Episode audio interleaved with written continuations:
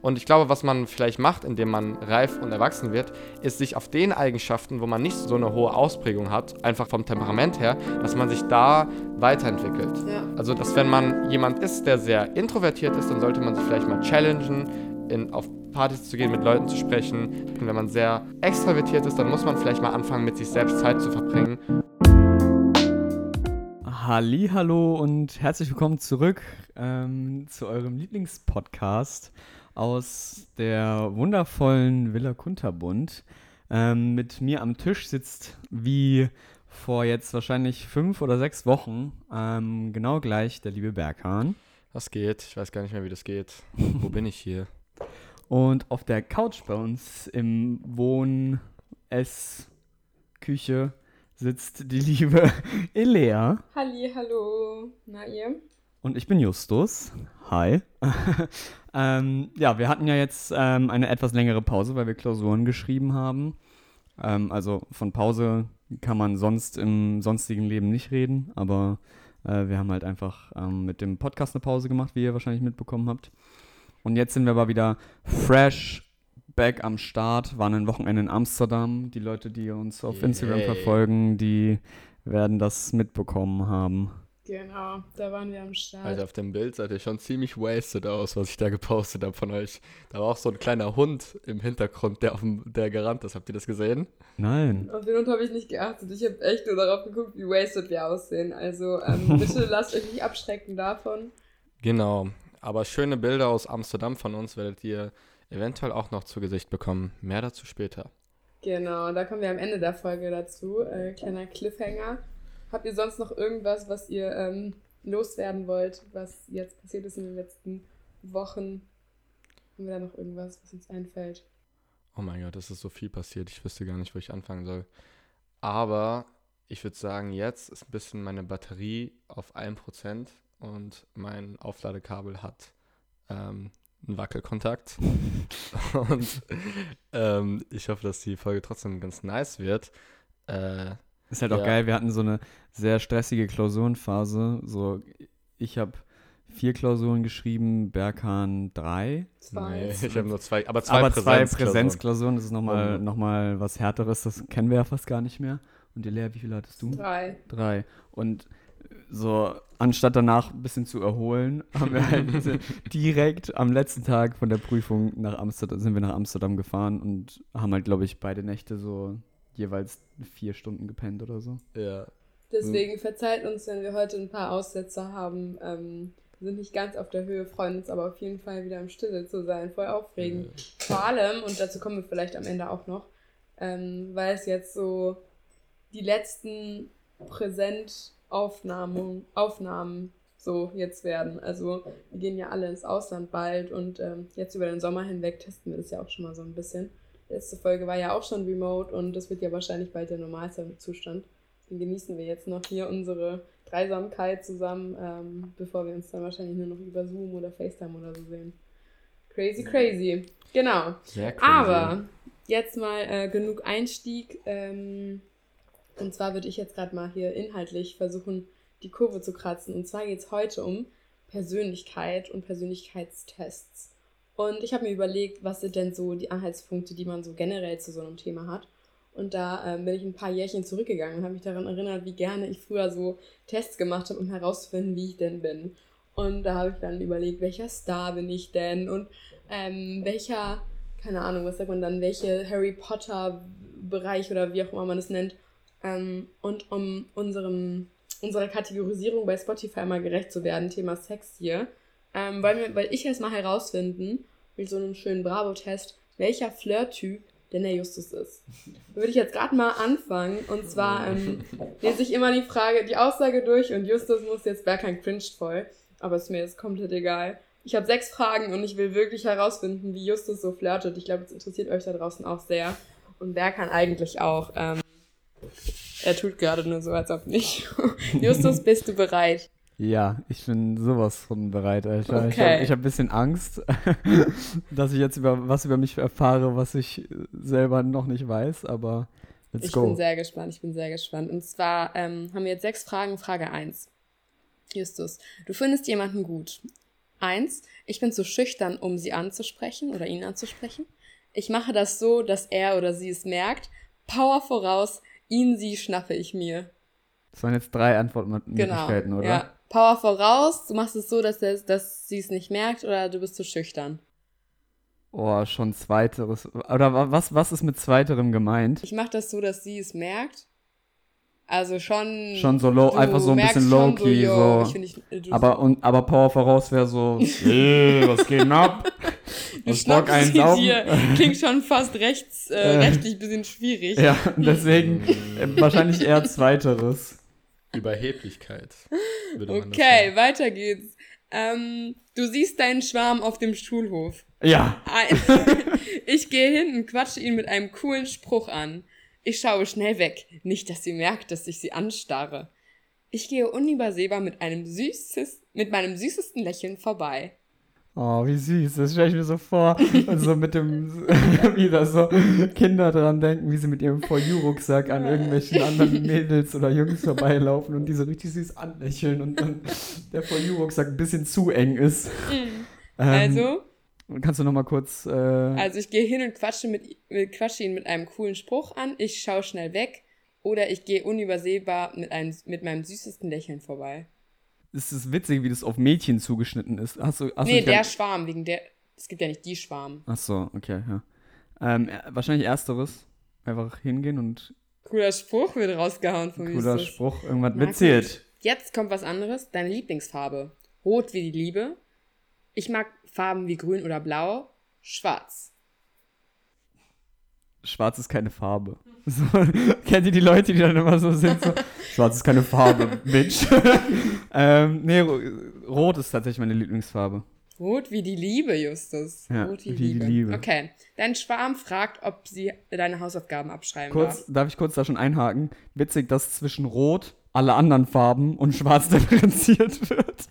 Wie grün oder brau, grün oder Blau war das andere noch. Ja, und wenn man gelb mag, dann. Ja, das ist egal, dann flirtest du gar nicht. Okay. Also, weiter geht's. Wir wollen ja nicht zu viel Zeit aufwenden. Dein Schwarm fragt, ob er die Hausaufgaben abschreiben darf. Na klar, Teamwork ist angesagt. Naja, meinetwegen. Aber nur weil sie so unglaublich cute ist. Nein, ich lasse niemanden abschreiben, auch nicht meinen Schwarm. Lea, weißt du, was mir gerade aufgefallen ist? Du wärst richtig gut darin, so Kinderbücher vorzulesen und daraus so. Äh, ich fühle mich auch gerade sehr, sehr da rein. Du wärst also. perfekter Synchronisator, wie, wie auch immer. Ich wollte tatsächlich früher immer Synchronsprecherin werden. Aber ich dachte dann, meine, meine Stimme wäre zu hässlich. Und ich lispel manchmal. Okay. Manchmal nur. Ja. Wenn ich Bock hab. Also, ähm, Teamwork, nö, Teamwork, oder komplett, ja, meinetwegen. Komplett. Okay.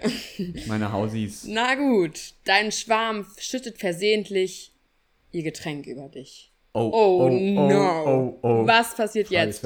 Ich bin natürlich pisst. Wer will mit einer fleckigen Hose rumlaufen?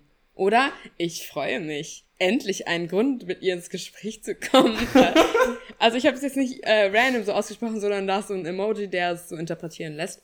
Nicht so schlimm. Kann ja mal passieren. Ja, Wer wahrscheinlich letzte ist so. Also schon das letzte, weil, ja, keine okay. Ahnung. Ich glaube, ich wäre dann nicht so, oh jawohl, endlich, jetzt kann man reden.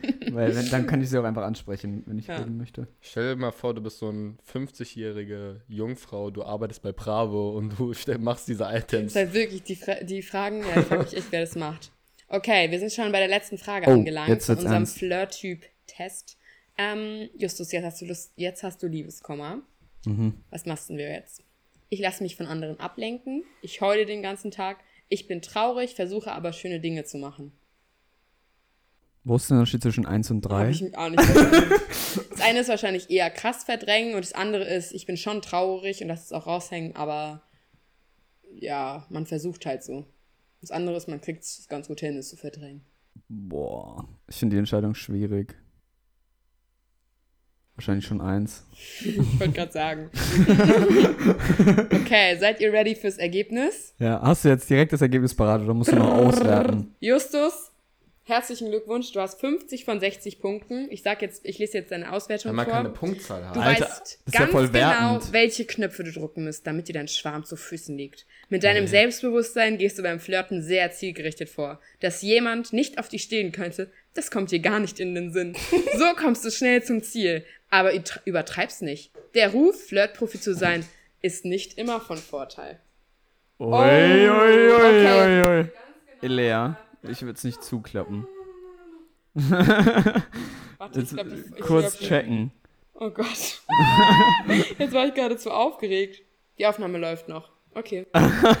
Ey, kurze Erklärung. Elea hat einfach kurz, weil sie so aufgeregt war von diesem Test, ihren Laptop schnell zugeklappt und vergessen, dass die Aufnahme ja noch läuft auf diesem süßen ja. kleinen. Okay, kann, was ist jetzt deine Meinung dazu, wenn du das jetzt so hörst mit der Auswertung? Sind wir da schon recht nah an dem Thema, was wir heute behandeln wollen? Oder? Ja, auf jeden Fall. Also ich finde, es klang richtig sinnvoll und ich schätze Justus auch so ein. Und ich würde sagen, also es hat mich überzeugt. Es klang ja richtig. Können wir jetzt beenden, die Folge, oder? Ja, also denke ich also, Persönlichkeit ist was. Ja. Also ich verstehe auch nicht, wieso, wieso sich irgendwelche Keks, die jetzt ein paar Doktortitel haben, mit sowas wie Persönlichkeit beschäftigen. Weil die haben eh keine Ahnung, die haben eh noch nie Menschen in ihrem Leben kennengelernt.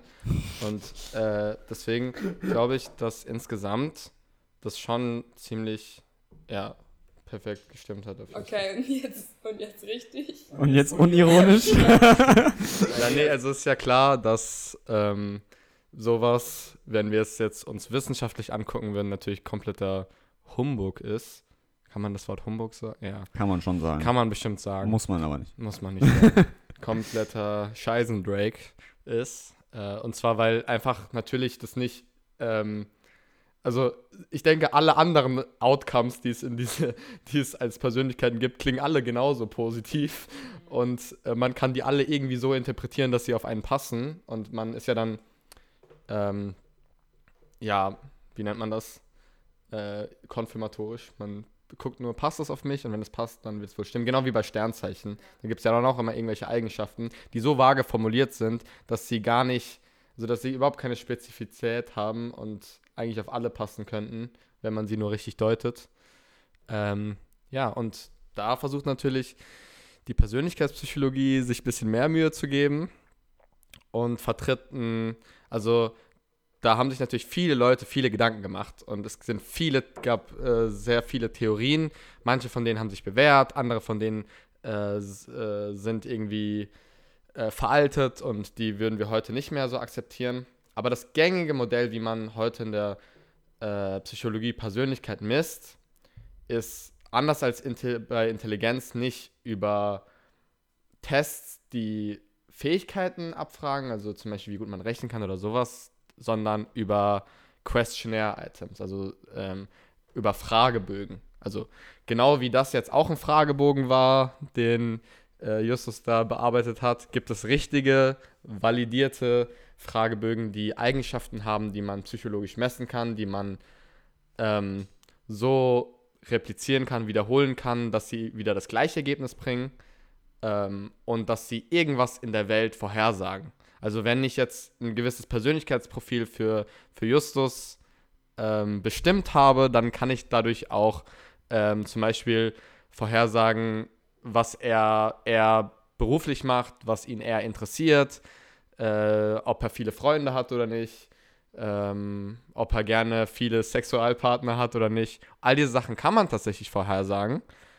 Also natürlich nicht für das ich könnte natürlich nicht sagen, für, das, für Justus könnte ich keine perfekte Vorhersage machen, aber ich kann sagen, es ist wahrscheinlicher, dass zum Beispiel, wenn Justus sehr extrovertiert ist, dass er öfter auf Partys geht als jemand anderes, der nicht also so genau, extrovertiert ist. Das muss man, muss man beachten generell. Ähm, wenn wir jetzt heute davon irgendwie reden, das und das sagt das und das vorher, also die bestimmte Persönlich Persönlichkeitseigenschaft sagt das und das vorher, dann ist das wie eigentlich immer in der Psychologie auf eine breite Masse gesehen. Also jemand, der eher die und die Persönlichkeitseigenschaft hat, ist, macht eher im Schnitt das zum Beispiel. Genau. Ja. Und also die Kernidee äh, dahinter, wie man auf verschiedene Persönlichkeitsdimensionen in der Psychologie gekommen ist, ist, dass man davon ausgeht, dass insoweit, dass es Unterschiede zwischen Menschen in Persönlichkeitseigenschaften gibt, dass die sich irgendwie niederschlagen in unserer Sprache. Also wenn, wenn es Leute gibt, die eher, äh, wie ich schon gesagt hatte, sozialer sind, geselliger sind, mehr Kontakt haben mit Menschen, dann gibt es dafür äh, Adjektive Beschreibungen, wie wir Menschen charakterisieren. Und dann gibt es natürlich von so, von so Eigenschaftsbeschreibungen oder Adjektiven extrem viele in einer Sprache. Also auf Englisch gibt es zum Beispiel, in der englischen Sprache gibt es 18.000. damit kann man natürlich nichts anfangen. Und was wie dann vorgegangen wurde in der Persönlichkeitspsychologie ist hauptsächlich einfach mal erstmal zu gucken, welche von diesen Wörtern sind alles Synonyme. Und man hat dann, oder beziehungsweise welche Wörter sind redundant und wie kann man die kürzen. Und dann hat man immer, hat man diese Wortlisten immer verdichtet, bis man irgendwann, sagen wir mal, ein erschöpfendes Set an ähm, Eigenschaftszuschreibungen hatte, die relevante Unterschiede zwischen Menschen abdecken. Weil bei Persönlichkeitspsychologie gibt es immer darum, wie die Menschen unterschiedlich sind, welche, äh, auf welchen Merkmalen sie sich unterscheiden. Und dann ist die Frage, naja, wenn, wenn jemand gesellig ist, gleichzeitig auch ähm, sozial ist, aber auch nett ist, die Frage ist, sind das die gleichen Sachen oder sind es unterschiedliche Sachen? Also wenn man jetzt ganz viele verschiedene Fragen stellt, könnte es ja sein, dass jemand ähm, ziemlich reliabel auf verschiedenen Fragen immer gleich antwortet. Und genauso andere Leute würden auf verschiedenen Sets von Fragen gleich antworten. Und dann würden diese, würden, würden die Antworten auf diesen Fragen irgendwie korrelieren. Also die würden miteinander zusammenhängen. Und dann könnte man ähm, quasi Korrelationsmuster finden. Und vielleicht ist es, äh, vielleicht ist dann zu fragen zum Beispiel, ob Justus gerne auf Partys geht oder ob Justus gerne äh, an Freizeitaktivitäten teilnimmt, führt dann auf einen zugrunde liegenden Faktor. Also ganz viele verschiedene Sachen, die, die man irgendwie mit, mit, diesen Eigen, äh, mit diesen Eigenschaftszuschreiben irgendwie abfragen kann, entstehen nur durch einen zugrunde liegenden Faktor, der die alle mit beeinflusst. Und so kann man dann durch statistische Verfahren, also da wendet man die Faktoranalyse an, eine explorative Faktoranalyse, heißt, man sucht nach Sachen, die miteinander korrelieren, grob gesagt. Und äh, ein der prominenteste Ansatz, den es da gibt heutzutage, ist der Big Five-Ansatz. Und nach diesem Ansatz gibt es eben fünf verschiedene Persönlichkeitsdimensionen. Fünf verschiedene, äh, relativ und gegeneinander äh, nicht zusammenhängende also distinkte Dimensionen, auf denen sich Menschen unterscheiden. Welche sind es? Also das, was du ja gerade schon angesprochen hast, ist ja, ja dieses Extraversion, Intraversion. Dann haben wir noch Gewissenhaftigkeit, also wie ordentlich man ist und so wie, naja, gewissenhaft man eben ist. Dann gibt es noch Offenheit für Erfahrungen. Ähm, Neurotizismus, was so ein bisschen die Tendenz zu negativen Gefühlen ist. Und, was habe ich vergessen?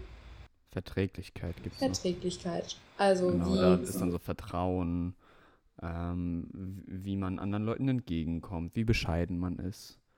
Ähm, sowas ist da, ja. spielt da eine Rolle. Genau. Und zum Beispiel jetzt mal, weil wir jetzt viel über Extraversion geredet haben, eine Unterscheidung, die oft gemacht wird, wie man ziemlich einfach jetzt über ein Item, sagen wir mal, bestimmen könnte, ob man eher extrovertiert oder eher introvertiert ist, ist zu fragen, in sozialen Interaktionen ist es eher so, dass es einem Energie gibt, dass man dadurch quasi energetisiert wird, dass man, wenn man Gespräche mit vielen Leuten hat in einem Raum, dass man dadurch ähm, ja eben das einem gefällt, dass man und dass man das dann weitermachen will oder dass es eher, er, sagen wir mal, erschöpfend ist oder ähm, einem Energie raubt und entzieht, dass man sich erstmal erholen muss, nachdem man, nachdem man viel mit Leuten zu tun hatte.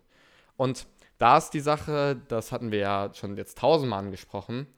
Ähm, woran macht man es denn fest? Also das Ganze ist natürlich wieder, wie, wie bei allen möglichen anderen Themen, eine Normalverteilung. Also es gibt einen großen Teil der Bevölkerung, die sind irgendwo in der Mitte. Und je nachdem, wie stark die Abweichung davon ist, ähm, sagt man, dass man einen höheren Wert oder niedrigeren Wert hat. Das heißt, ein individueller Wert ist immer nur in Bezug auf die ähm, Gesellschaft zu interpretieren, also in Bezug auf die anderen Menschen. Also man ist extra, extrovertierter oder introvertierter als die anderen. So kann man es verstehen. Genau. Und ja, dann ist, ähm, ist halt die Sache, dass ähm, eigentlich gar nicht so klar ist, wie diese, also die, dadurch, dass diese Faktoren so ein bisschen random entstehen, so man sucht einfach nach Sachen, die irgendwie zusammenhängen, weiß man im Endeffekt auch gar nicht, was die so richtig bedeuten bei manchen. Also zum Extraversion und äh, Neurotizismus haben auch ein bisschen so eine Theorie dahinter. Also da gibt es neurobiologische Befunde, aber für Offenheit für Erfahrung zum Beispiel, da war man sich gar nicht so sicher, was, was bedeutet das eigentlich, weil das sind eigentlich eher, das bedeutet eher, dass die Leute zum Beispiel intellektuell interessiert sind und sich gerne tiefer mit ähm, intellektuellen Themen auseinandersetzen. Aber es hat auch was mit Kreativität zu tun. Ähm, offene Leute sehen sich selbst als Kreative an. Und ich glaube, was man auch noch dazu sagen sollte, jetzt habe ich ein bisschen monologisiert, aber ähm, das heißt nicht unbedingt, dadurch, dass diese ganzen Sachen Self-Report sind, also dass Leute selbst über sich aussagen, wie sie sind, dass Leute zum Beispiel, die ähm, höheren Wert auf Offenheit für Erfahrung haben, dass die auch tatsächlich äh, intellektueller sind, sondern sie sehen sich selbst so in diesem Licht. Und da könnte man ja schon hinterfragen, ob das, das Ganze so eine gute Messung ist, weil wir wissen ja, dass man vor anderen ähm, Sachen vortäuscht, zum Beispiel um in besserem Licht zu stehen. Ähm, so Impression Management nennt sich das. Und da gibt es schon auch Probleme mit dieser ganzen Methodik.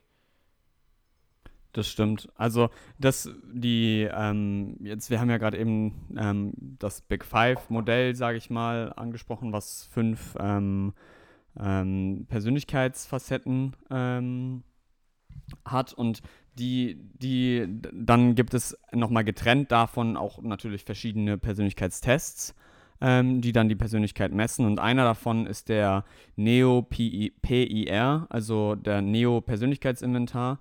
Ähm, das Neo-Persönlichkeitsinventar. Das ist so das, was heutzutage am meisten verwendet wird. Es kommt original aus dem Englischen. Ähm, und da haben die Forschenden tatsächlich ähm, sich bei Untersuchungen dann angeguckt, inwiefern, weil du es gerade angesprochen hast, Selbst- und Fremdurteil ähm, zusammenhängen. Und da kann man erstmal sehen, dass die, dass die Fremd- und Selbsturteile ähm, stärker miteinander zusammenhängen, je vertrauter die, äh, die Person ist, die das Fremdurteil ähm, abgibt, weil sie mehr Einblick, sage ich mal, hat in die Person, beziehungsweise eher gleiche Sachen erlebt mit der Person. Ähm, und gleichzeitig kann man aber auch sagen, dass eben diese, dadurch, dass sie so hoch korrelieren, ähm, Fremd- und Selbsturteil, dass diese Selbstaussagen für ähm, Situationen, in denen es jetzt auf nichts ankommt. Also man redet da von High Stakes oder Low Stakes Situationen. Also es steht nichts auf dem Spiel. Man will sich nicht irgendwie besser darstellen, weil natürlich, wenn man irgendwie in einem Assessment Center oder irgendwie sonst irgendwo in einem, bei einem irgendwie Jobinterview ähm, Persönlichkeitstests macht, dann schaut man natürlich schon, dass man sich so gut wie möglich darstellt, eben um halt äh, möglichst äh, den Job zu bekommen. Aber wenn es um nichts geht, wenn es einfach nur darum geht, mal einen Persönlichkeitstest zu machen, ähm, dann ist es so, dass die Selbst- und Fremdurteile schon sehr hoch miteinander korrelieren und man sagen kann eigentlich, dass Selbsturteile sich jetzt vor allem beim Neo-PIR, ähm, bei diesem Test, ähm, schon dafür eignen, ähm, wenn es eben keine Situation ist, in der es um was geht, um einen Job geht, um oder um irgendwie was anderes, oder? Ja. So hatte ich das, so hatte ich das in Erinnerung. Ja.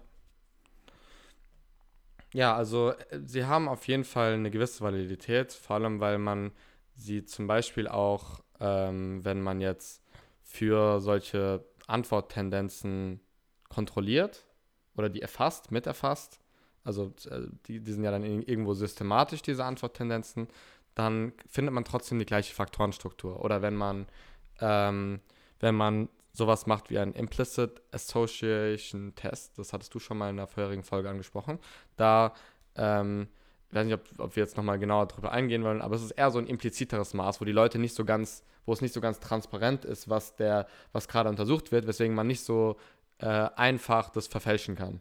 Und viele von diesen Maßen äh, führen zu ähnlichen Mustern. Also zum, also, was auf jeden Fall immer sehr eindeutig gefunden wird, ist Extraversion, Introversion, äh, Introversion und, ähm, und auch noch ähm, Neurotizismus. Und da was ist davon eigentlich das Gegenteil? Emotionale Stabilität. Ah, genau. Mhm. Also neurotische Menschen neigen dazu, schneller, naja, so deprimiert zu sein, schneller, ähm, eigentlich viele, viele Symptome, die auch mit Depression, also was, was man dann als, wenn es pathologisch wird, depressiv nennen würde, berichten neurotische Leute. Also auch Ängstlichkeit. Neurotizismus hängt ja mit Depressionen auch. Auch zusammen. Das ist eine, eine gewisse Neigung dazu. Aber das ist schwierig, diese Sachen immer so einfach mit, mit gewissen Wörtern zu versehen. Also wenn ich jetzt sage, neurotische Leute sind tendenziell auch ängstlicher, dann heißt es nur, dass die ganzen Variablen, die zu dem Faktor Neurotizismus führen, was aus ganz vielen verschiedenen Elementen besteht, dass die nah beieinander liegen. Aber man kann diese ganzen Sachen auch, und das ist jetzt ein bisschen abgespaced, aber wenn man sich diese Faktoren in, in so einem riesigen Raum vorstellen würde, kann man das auch so drehen oder so. Und dann kann man auch andere Faktoren finden und dann ist plötzlich, ähm, also worauf ich eigentlich nur hinaus will, ähm, ist, es ist schwer zu sagen, was ein Faktor eindeutig bedeutet. Hm. Das, das erkennt man auch ziemlich gut daran, dass es noch einen anderen Ansatz ähm, gibt. Also jetzt neben den Big Five ist es der Hexaco-Ansatz. Ähm, da sind relativ viele ähm, von diesen Faktoren relativ ähnlich, ähm, bis auf das eben Neurotizismus ähm, und Verträglichkeit ein bisschen äh, verändert wurden. Ähm, das heißt, dass da ein, ein, ein, paar Subfacetten einfach rausgenommen wurden ähm, und es einen neuen sechsten Persönlichkeitsfaktor gibt, ähm, nach, der, nach, deren, nach der Auffassung von diesem Hexaco-Modell. Ähm, und dieser sechste Faktor ist eben Ehrlichkeit und Bescheidenheit. Also, was, was, was sagt der so, Elea? Also, es sagt ja eigentlich schon der Name, oder? Ja, also, ähm, Elea? Nein, sag du ruhig, Berker genau, zu diesem sechsten Faktor. Das ist ganz interessant, weil eigentlich strebt Wissenschaft immer daran, danach, sehr einfach und sehr sparsam zu sein. Also deswegen wurde auch ursprünglich wurden nur zwei Faktoren der Persönlichkeit postuliert. Und das sind die Sachen, die am meisten Varianz aufklären. Heißt, am meisten von den Unterschieden zwischen den Menschen erklären können. Damit könnte man sich zufrieden geben. Aber manche Leute sagen dann auch, okay, es, es gibt noch Unterschiede, die die wir nicht genug erklären können. Also da, da sind Menschen irgendwie unterschiedlich, aber wir haben noch keinen Faktor dafür. Und das ist dann dieser sechste Faktor, Honest, äh, Honesty, Humility, also Bescheidenheit, Ehrlichkeit.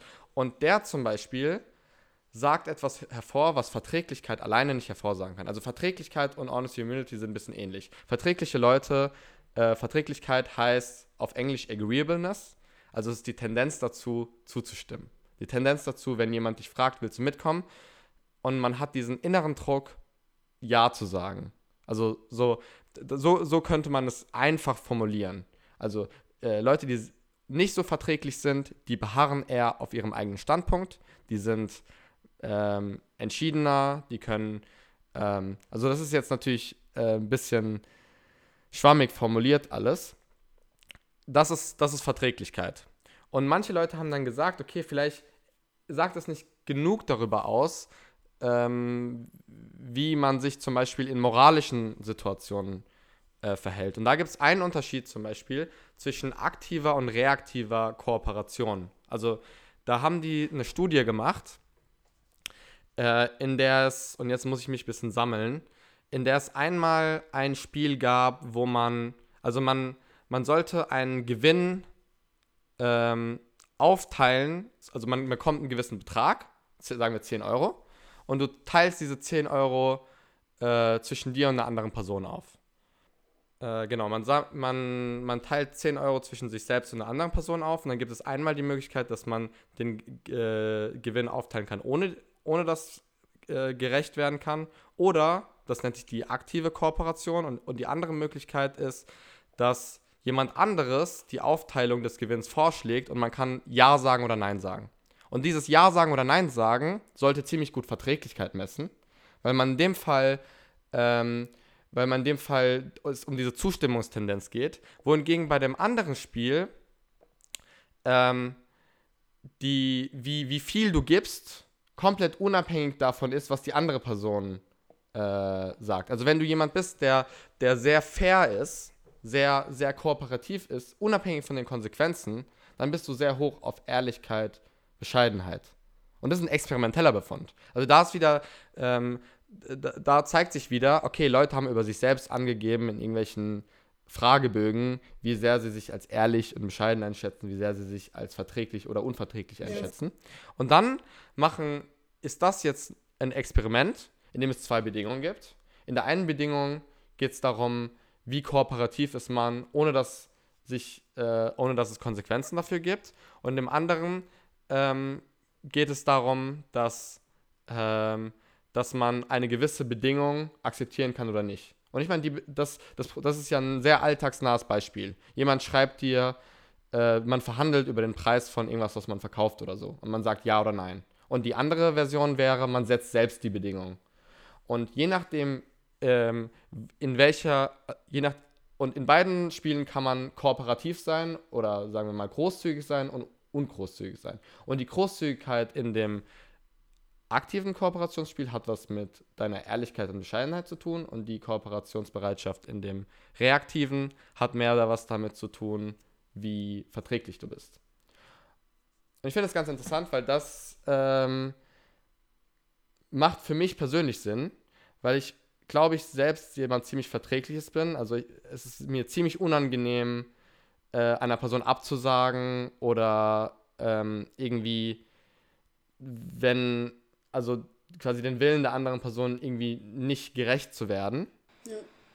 Aber das heißt noch lange nicht, dass wenn ich jetzt in der Position bin, ähm, irgendwie ähm, jemandem zu helfen auf der Straße zum Beispiel, dass ich jemand bin, der sehr hilfsbereit ist. Hm. Versteht ihr? Ja, voll, komplett. Ich finde es ein richtig. Also ich könnte, wenn mir jetzt mir, mich jetzt jemand fragt, oh, willst du, äh, kannst du mir Geld geben, dann hätte ich einen ziemlich großen Druck, dieser Person Geld zu geben, aber von mir aus würde ich es vielleicht gar nicht machen. Ja. ja. Ich hoffe, ich konnte das jetzt so erklären, ohne dass ich mich zu sehr verhaspelt habe, weil. Äh, ja, ich auch. Und für alle Leute, die es nochmal expliziter interessiert, können wir die Studie auch einfach ja. wieder in die Beschreibung packen. Parken. Genau, also wir haben euch jetzt mal so ganz grob, denke ich mal, ähm, vorgestellt, ähm, was es denn überhaupt persönlichkeitstechnisch so gibt. Also vielleicht nochmal kurz, um es ins Gedächtnis zu rufen, weil ich mir die fünf Facetten tatsächlich auch eine sehr lange Zeit nicht merken konnte. Ähm, es gibt Neurotizismus, also das ist so ein bisschen Ängstlichkeit, so Depressivität. Extraversion, also wie gesellig man ist, ähm, wie aktiv man ist. Ähm, das war das, wo Berghang gesagt hat, ob man eher Energie aus sozialen Situationen nimmt oder ob sie Energie kosten. Dann gibt es Verträglichkeit, da zählt sowas wie Vertrauen, Altruismus, Entgegenkommen, ähm, wie Berkan gerade eben beschrieben hat, dazu. Gewissenhaftigkeit gibt es, da ist dann so ganz, ganz süß Ordnungsliebe, Pflichtbewusstsein, ähm, halt, dass alles immer so ein bisschen, so immer gut ähm, gemacht ist. Und als fünften Faktor dann eben noch die Offenheit für Erfahrungen.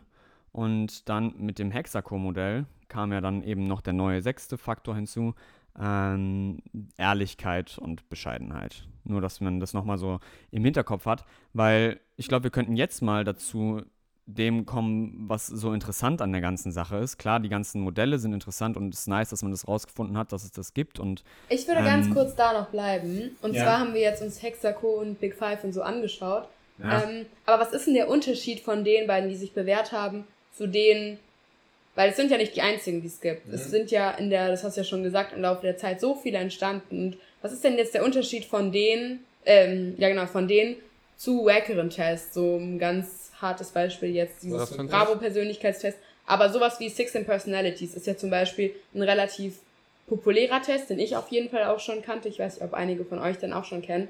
Können wir uns, ja, weil verlinken macht vielleicht nicht so viel Sinn. Aber vielleicht sagt er einigen ja, okay. was. Ähm, wie ist der dann zum Beispiel zu bewerten? Was ist da der Unterschied zu denen, ähm, die man so in der Wissenschaft benutzen kann? Das ist eine super gute Frage und ich glaube, die Antwort darauf ist, wenn du zweimal einer Person, erst, also erstmal, wenn du zweimal einer Person den, den vergleichbaren Test gibst, wird sie ein ähnliches Resultat erzielen. Das heißt, sie misst das Gleiche. Also das, das ist Reliabilität.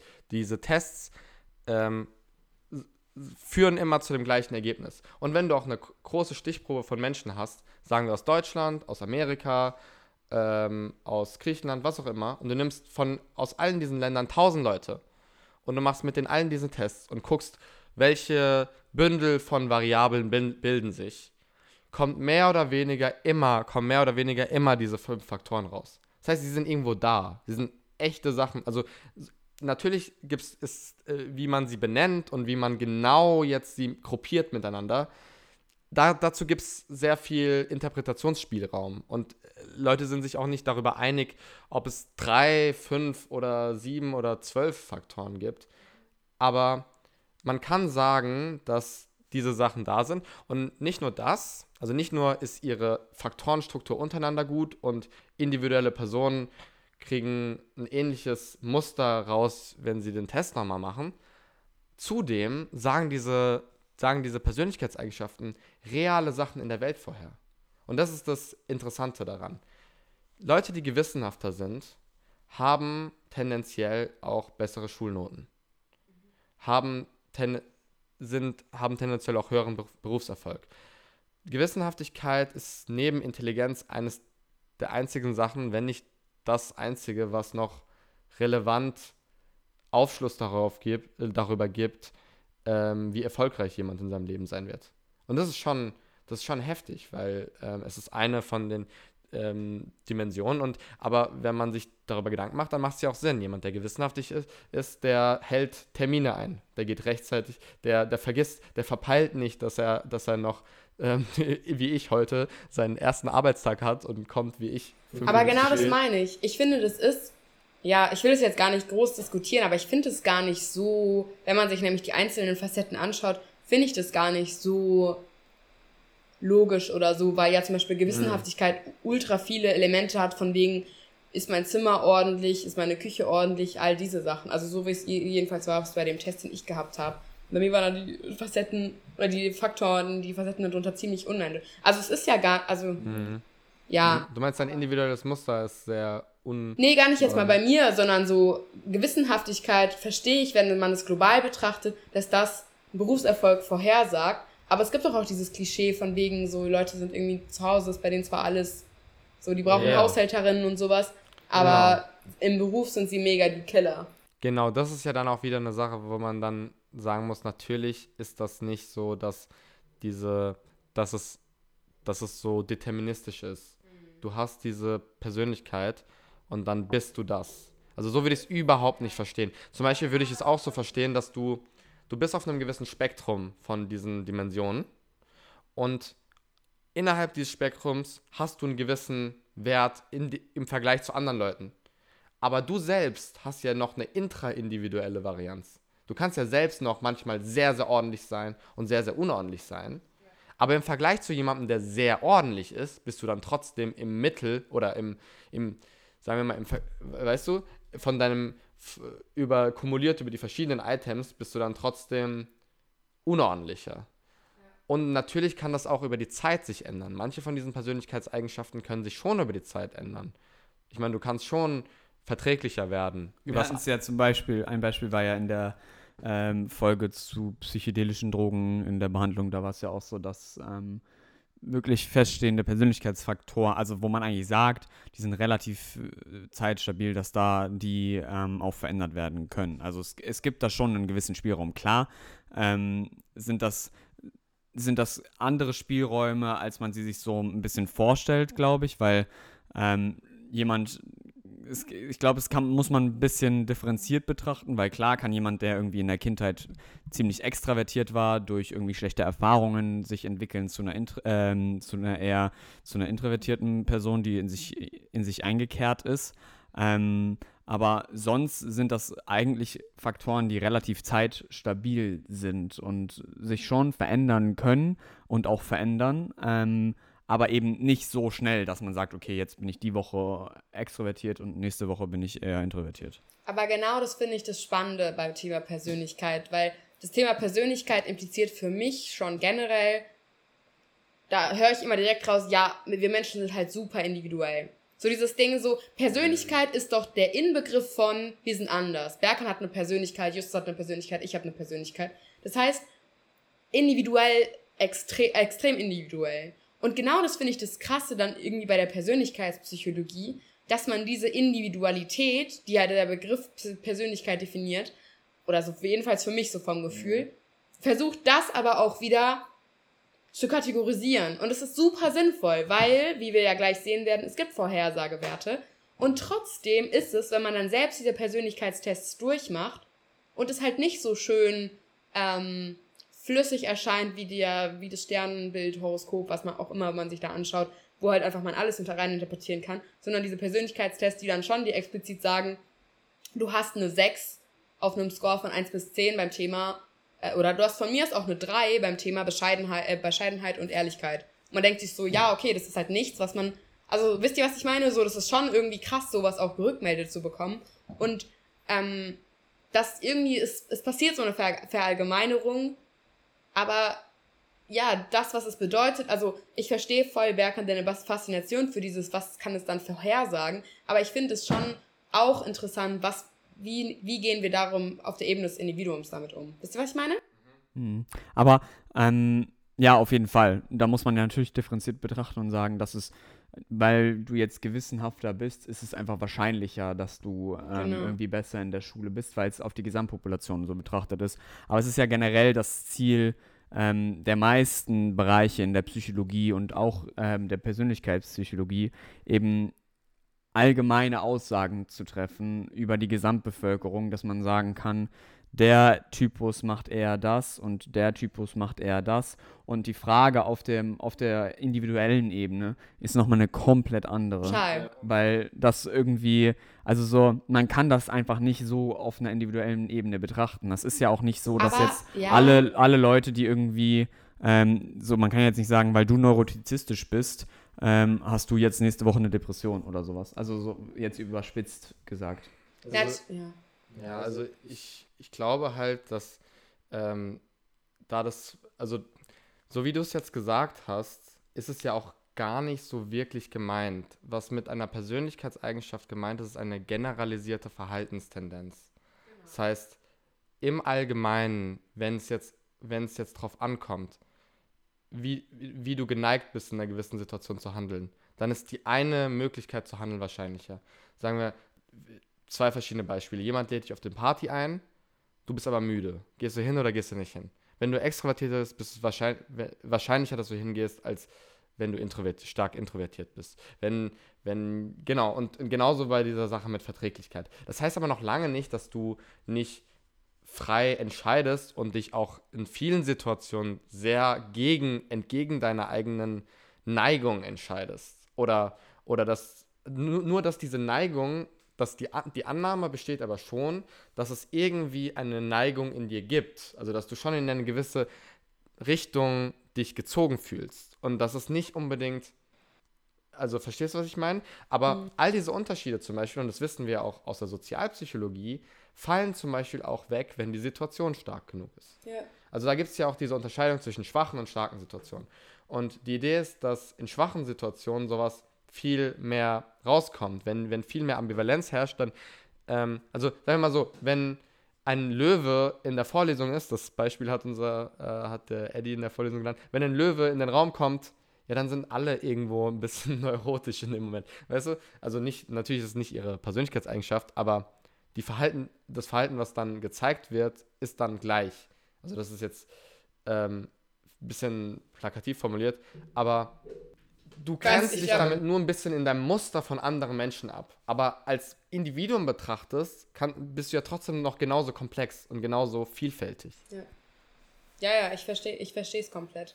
Ja. Aber genau das finde ich halt schon, also ihr habt voll recht, natürlich ist es genauso wie in dem Rest der Psychologie, dass wir verallgemeinern wollen und generelle Tendenzen finden wollen. Aber ich finde das bei der Persönlich Psycho Persönlichkeitspsychologie irgendwie besonders so ein bisschen kontraintuitiv, oder? Kontraintuitiv, ein bisschen. Oder ähm, vielleicht man ja einfach per individuell persönlich, weil man einfach gerne was Besonderes ist. Ich glaube, das ist es halt immer. Man liest die ganze Zeit diese Sprüche, du bist besonders oder so. Und dann erzählt dir plötzlich jemand, ja, okay, wir messen dich jetzt hier und darauf aufbauend können wir jetzt eine Wahrscheinlichkeit berechnen, ob du kriminell bist oder nicht. Eine Wahrscheinlichkeit dafür berechnen, ob du eine krasse Karriereperson bist oder nicht. Und es ist schon irgendwie logisch, weil wir sind halt einfach Menschen und wir sind ja irgendwie alle dann doch irgendwie ähnlich und trotzdem frustriert es einen oder kann mhm. es einen frustrieren. Aber ich glaube, es ist nicht, wenn man es so sieht, ich glaube, es ist nicht schlecht, es zu wissen über sich selbst. Weißt du, weil, weil es heißt ja nicht, es ist ja e, eben nicht deterministisch. Wenn du weißt, du bist jemand, der sehr dazu, also alle diese Persönlichkeitseigenschaften haben ihre sehr positiven Seiten und ihre sehr krassen Schattenseiten. Und genau deswegen, erstens hast du eine individuelle Konsti äh, ähm, sind die bei dir alle individuell ähm, angelegt. Ja, angelegt, ähm, angeordnet.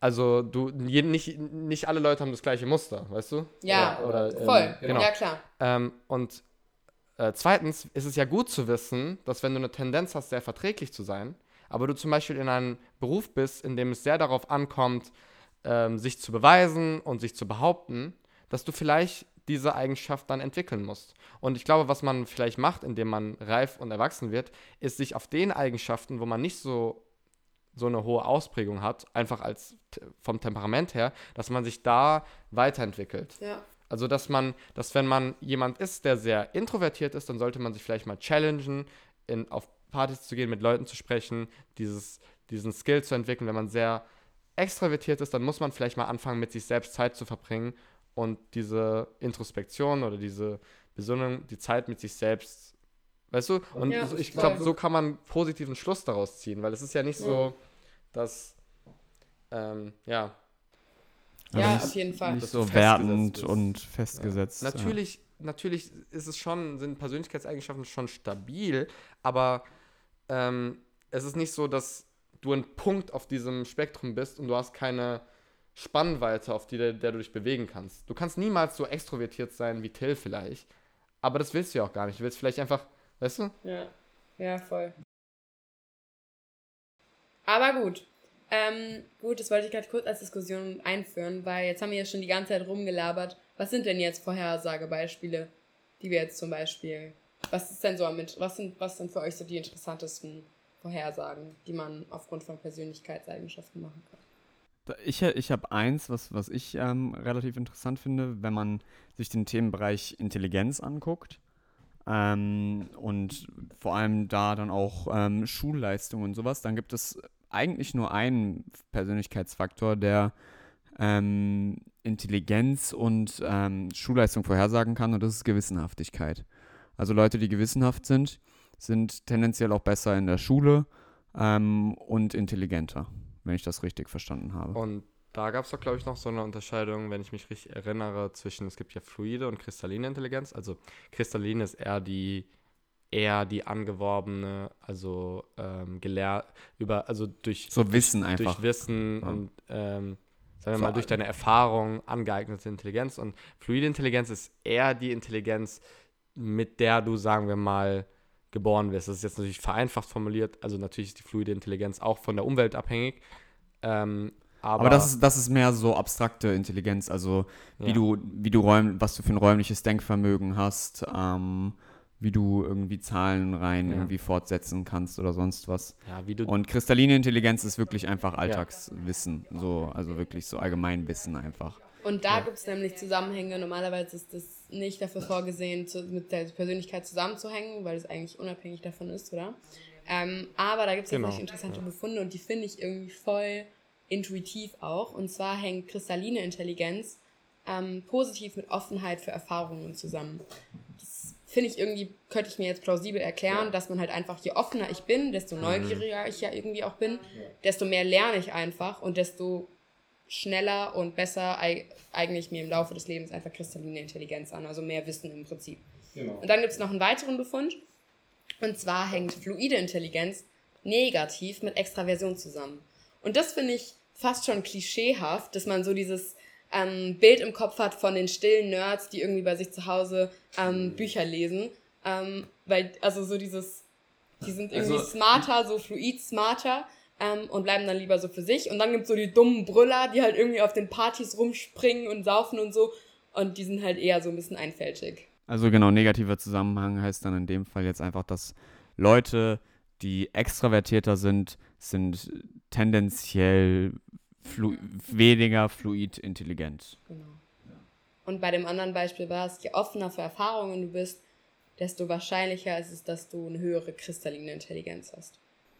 Ja. Also die Zusammenhänge sind nicht extrem stark, aber da gibt es halt eine leichte Tendenz hin. Und alle anderen Zusammenhänge ähm, kann man eigentlich vergessen. Also die restlichen Persönlichkeitsfaktoren haben jetzt haben nichts großartig mit Intelligenz zu tun. Ja, nicht mit Intelligenz, aber mit, genau. mit einem Haufen von Variablen. Und ich glaube, so, da gibt es so viele Zusammenhänge, wir können die gar nicht alle jetzt hier beleuchten. Das ist alles ziemlich äh, interessant. da ganz Man kann einfach mal vielleicht so ein paar Facts droppen oder so eins, zwei. Was findest du denn noch besonders spannend, Berkan? Also zum Beispiel, ich äh, finde es spannend, dass Persönlichkeit sehr stark mit ähm, politischen Einstellungen zusammenhängt.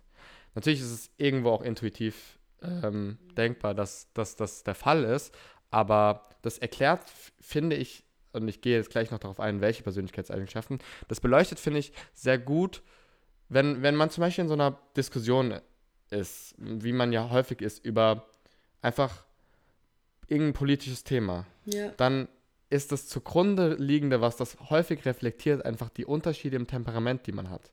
Ja. Wenn eine Person eher, also und jetzt kann ich mal darauf eingehen, was die, welche zwei Zusammenhänge es gibt, von denen ich weiß, und ich, das ist jetzt alles aus meinem Gedächtnis, deswegen nochmal Fact-checken bitte. Aber soweit ich weiß, hängt Gewissenhaftigkeit, ähm, also jemand, der äh, hoch in Gewissenhaftigkeit, äh, Gewissenhaftigkeit ist und niedrig in Offenheit, der ist tendenziell wählt diese Person konservativer. Und jemand, der niedrig in Gewissenhaftigkeit ist und hoch in Offenheit, wählt tendenziell eher liberal. Also liberale Leute ähm, sind tendenziell eher offen für neue Erfahrungen, neue Ideen, neue Konzepte und ähm, auf der anderen Seite äh, der Medaille eben ähm, genau und wenn man das äh, nee, sagen wir es mal für für Gewissenhaftigkeit ähm, Leute, die eher Ordnung, Struktur brauchen und so weiter, die wählen eher konservativ. Und das finde ich irgendwie auch ziemlich einleuchtend. Weil so zum Beispiel konservative Leute sind eher für stärkere Grenzpolitik. Also es geht mehr um, also wie ich das in, in, meinem, in, meinem Vor, in meiner Vorstellung auseinanderhalte, ist so die, also diesen Zusammenhang mit, ähm, mit der Neigung dazu, wie sehr man Grenzen braucht. Also Dinge klar voneinander, also zum Beispiel, äh, zum Beispiel ist es bei offenen Leuten auch so, dass sie eher immer weiter differenzieren. Also zwischen, wenn, wenn du, du würdest nicht distinkte Farben zum Beispiel nennen, sondern zwischen Rot und ähm, was ist die Farbe neben Rot im Farbkreis? Oh keinen das Plan. Ist, Wahrscheinlich ja, aber jedenfalls, dass man dann immer weiter dieses Spektrum aufgrenzt. Und es gibt ja, und deswegen, deswegen fühlen sich Leute auch so oft genervt, wenn so, so einfache Kategorien ähm, genannt werden. Die, wenn, also offene Leute fühlen sich sehr häufig genervt davon, wenn Dinge einfach in Schubladen gesteckt werden. Mhm. Die mögen kein Schubladen denken. So und, und ähm, gewissenhafte Leute. Warum lächelst also, du, warum grinst du jetzt so, Justus? Weil das doch genau das ist, was du vorhin gesagt hast mit Persönlichkeit. Dass das ist abfuckt, dass man das alles so in oh, fünf, äh, fünf Persönlichkeitsfaktoren alles mhm. schieben kann. So, das ist doch, oder? Also ja, das, da habe ich dich gerade so drin gesehen. Ja, also ich habe auch, also bei diesem äh, Test war ich da auch hoch drauf. Aber egal, ich wollte Berker nicht unterbrechen. Auf was? Gewissenhaftigkeit? Nee, Offenheit. Offenheit, ja, sowieso. Sowieso. ja. Also ich, ich äh, merke gerade, ich habe ein bisschen die beiden Sachen voll miteinander verwurstelt. Ähm, aber jedenfalls besteht ein Zusammenhang zwischen Gewissenhaftigkeit und Offenheit, äh, Offenheit und dem, was jemand politisch wählt. Und vielleicht kann man das, das bedenken, wenn man das nächste Mal mit jemandem spricht, der, von dem man weiß, dass diese Person einfach ein bisschen anders tickt als man selbst. Und dann einfach zu verstehen, okay, das ist vielleicht mit Grund da, also das ist vielleicht mit eine Ursache, dass diese Person auch andere Sichtweisen als ich hat. Nicht, weil diese Person unbedingt ähm, dumm, ist. dumm ist oder auch vielleicht auch gemein und böse ist und weil, weil, sie, weil sie ihre Einstellungen irgendwo falsch sind, unmoralisch sind, sondern weil sie einfach dazu geneigt ist, so zu denken, wenn sie so eine Persönlichkeitseigenschaft hat. Ja. Ich meine, das, das, ich finde, auf einer Mikroebene merkt man das, wenn man miteinander zusammenlebt wenn verschiedene Leute unterschiedliches Ordnungsbewusstsein haben unterschiedlich klare Grenzen brauchen, dann spiegelt sich das irgendwo in einem Konflikt untereinander wieder.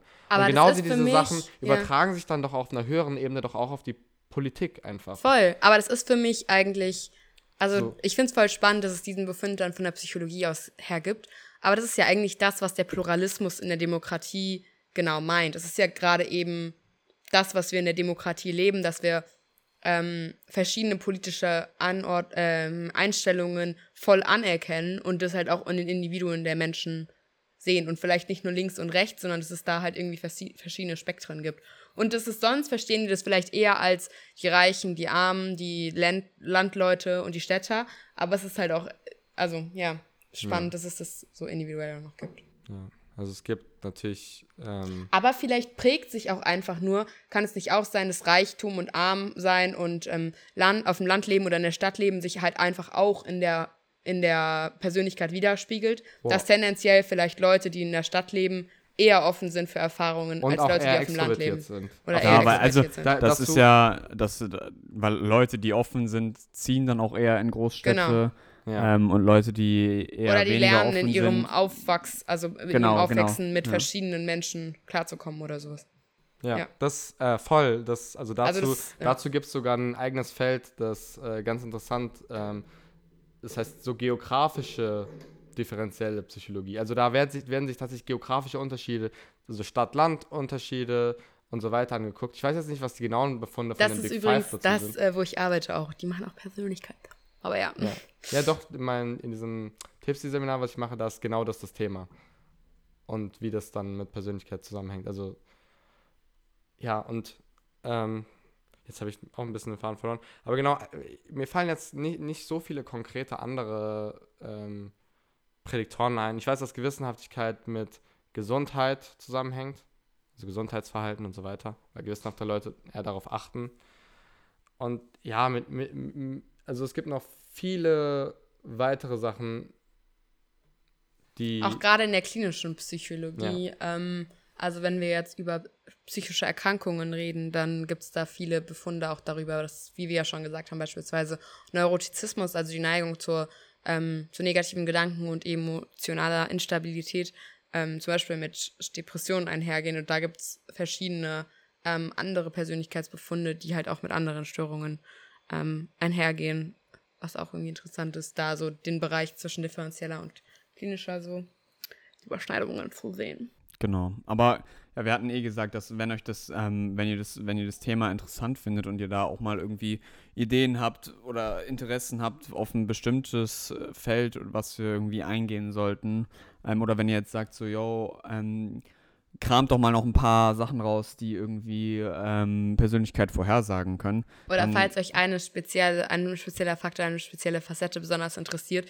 weil vielleicht merkt ihr schon so, das ist krass ersch äh, nicht erschöpfend, sondern unerschöpfend.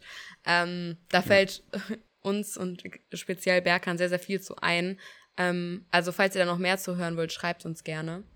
Genau. Dann, dann vielleicht, sollte vielleicht jetzt eher nur so als Einleitung ein dienen. Fun Fact, so ein bisschen so ein Befund, den ich ganz interessant fand, noch hier einwerfen. Ich weiß gar nicht, ob es so gut passt, aber ich hatte ein, ähm, so eine Präsentation in unserem differenziellen Seminar und äh, ich weiß nicht, eine der bekanntesten Experimente in der Psychologie, was man so kennt. Ich weiß nicht, Justus, ob du noch Zeit hast. Doch, doch. Wegen ich habe ich hab, äh, ich hab gar keinen Stress. Okay, gut.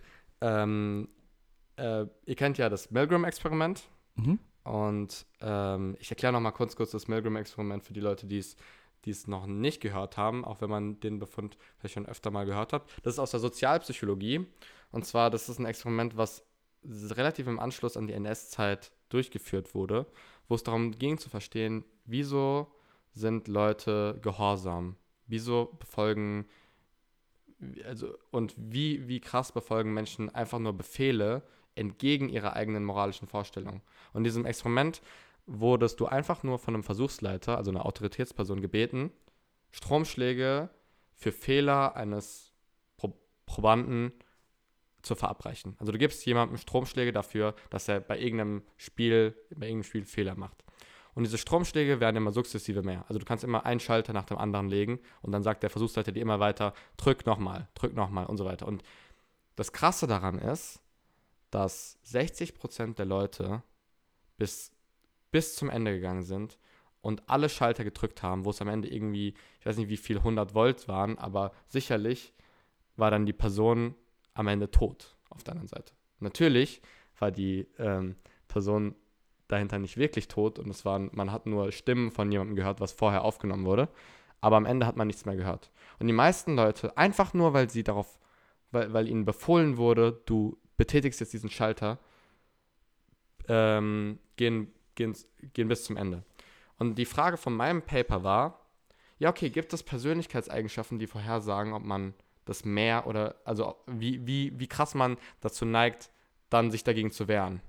Und welche, welche würdet ihr da, ähm, an welche würdet ihr da denken? Welche Persönlichkeitseigenschaften könnten einen dazu verleiten, eher da mitzugehen und oder beziehungsweise sich dagegen zu Also ganz offensichtlich, das, was du vorhin ja auch schon hattest, wo du dich ja auch als gutes Beispiel für hättest, ähm, dass du Berki wahrscheinlich äh, weiterhin auf die Volt erhöhen würdest, weil du ein sehr verträglicher Mensch bist. Also je verträglicher ich bin und desto weniger ich diesem Versuchsleiter widersprechen kann, desto ähm, weiter gehe ich einfach. Und das ist richtig interessant, das stimmt. Das stimmt. Äh, das stimmt auf jeden Fall, dass je, je verträglicher du bist, desto weiter gehst du.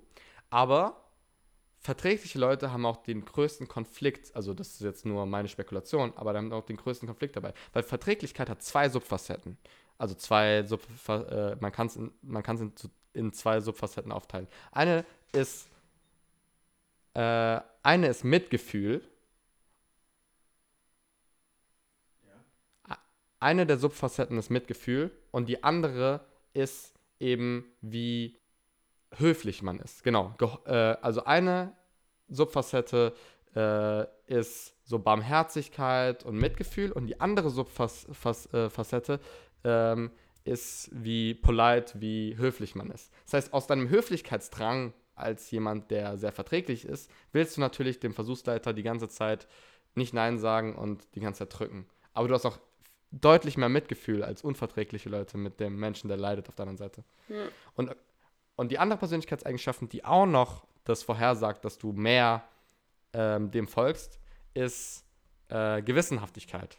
Weil gewissenhafte Leute, wenn gewissenhafte Leute erfüllen ihren Job. Jemand, der gewissenhaft ist, tendenziell, der wird sein, das, was du ihm, wenn du, wenn du jetzt ein Arbeitgeber bist, dein, ähm, dein äh, die Person, die du anstellst, wird dann ihren Job gut und sauber und sorgfältig erfüllen. Also Sorgfalt ist ein Teil von Gewissenhaftigkeit. Das heißt, wenn du sowohl sehr gewissenhaft bist, als auch sehr verträglich bist, dann hast du, bist du sehr vulnerabel in so einer Situation. Und es wäre vielleicht gut zu wissen, weil wenn man diese beiden, die Kombination von diesen beiden Eigenschaften hat, dann will man, wenn jemand einem sagt, ja, kannst du mir mal helfen, räumen die Küche auf, dann, dann sagt man erstmal nicht nein, und man, man ist auch sehr ähm, bedacht darauf, alles sorgfältig und perfekt und sauber zu machen. Und es regt einen auf, wenn Sachen unordentlich sind und so weiter. Und in diesem Fall, in diesem extremen Beispiel, führt es einen dazu, in, komplett entgegen der eigenen Moral zu sein. Alle diese Leute haben, waren traumatisiert durch das, was sie da gemacht haben. Also die meisten Leute, deswegen ist es auch ethisch heutzutage schwer, wieder ähm, zu replizieren, also das zu replizieren. Zu machen. Und genau das erklärt vielleicht auch, und das ist der Rückbezug zu dem NS-Zeugs, wieso so viele Menschen, die wir heutzutage jetzt nicht unbedingt als böse nennen würden, also Hannah Arendt hat es die Banalität des Bösen genannt, so viele Menschen, die wir eigentlich als komplett normal erachten würden, so grausame Sachen gemacht haben, weil sie einfach, ähm, weil sie sich einfach so verleiten lassen haben von ihren, naja, von ihren Neigungen, die sie als ähm, Persönlichkeit hatten. Ja, echt spannend. Ja. Crazy, crazy. Sehr gut. Ähm, ich glaube, damit haben wir einen ganz guten ersten Abriss äh, zum Thema Persönlichkeit hier heute hinbekommen. Ähm, genau. Genau. Also, wir haben ja am Anfang schon ein bisschen geteasert, ähm, dass wir noch ein, so eine Sache, wo ihr noch eventuell Fotos von uns aus Amsterdam sehen könnt, äh, am Start haben. Ähm, das, ist noch, das ist noch ein bisschen in Planung gerade und da wird fleißig im Hintergrund dran gearbeitet. Ähm, wenn ihr das auf keinen Fall, also wenn ihr das nicht verpassen wollt, und ich sage euch, ihr wollt es nicht verpassen, weil das ist schon was ziemlich Nices, ähm, dann folgt auf jeden Fall, folgt uns auf jeden Fall auf Instagram, da werden wir das Ganze announcen ähm, und euch auch auf dem Laufenden halten, wie es da läuft. Ich weiß nicht, wollen wir schon sagen, was, kann man schon sagen, was das ist? Elea schüttelt ganz leisig den Kopf. Ähm, dann behalten wir das noch ein bisschen ähm, für uns. Ähm, seid auf jeden Fall gespannt, das wird cool, wir haben richtig Bock darauf. Ähm, das steckt jetzt schon die ganze Zeit ein bisschen Arbeit ähm, drin im Hintergrund. Da gehen auch jetzt schon mal große Shoutouts an Friends von Berghahn raus, die da am Start sind. Ähm, das kannst du ja mal selber sagen, an wen zwei. Ja. Also äh, vielen Dank an Stefan und Rieland. Die beiden äh, haben das Projekt ein bisschen geleitet. Ich will jetzt auch gar nicht so sehr darauf eingehen, was genau es ist, aber die haben auf jeden Fall krasse IT-Leistungen äh, an den Mann gebracht, oh. an die Frau oh. gebracht. Man, ich habe keine Ahnung. Genau. aber äh, ich glaube, ich würde jetzt hier abhaken. Ich glaube, darüber sprechen wir dann nächste Woche und wen Wer äh, es nicht erwarten kann, schaut einfach bei Instagram vorbei. Ganz genau. Ähm, ja, dann wünschen wir euch eine schöne Woche. Ähm, ich hoffe, euch hat es gefallen, uns mal wieder zuzuhören. Ähm, uns hat es, glaube ich, wieder ja. Riesenspaß gemacht. Und Berkan hat wie immer das letzte Wort. Ja, ich wollte noch dazu sagen, ich finde das ganze Thema war, hat vielleicht ein bisschen sehr viel hin und her und sehr viel Verwirrung. Wenn ihr noch äh, Interesse da habt, irgendwo tiefer einzugehen oder Fragen habt, äh, schreibt uns. Und wir werden versuchen, das äh, klar und deutlich euch äh, mitzuteilen. Bis zum nächsten Mal, Friends. Ich lege mich jetzt pennen oder gehe mit den anderen Fußball schauen, aber ich bin eher, äh, ich mag Fußball eigentlich nicht so richtig. Ähm, deswegen werde ich jetzt nur aus Verträglichkeitsgründen mitgehen. Bis dann. Tschüssi.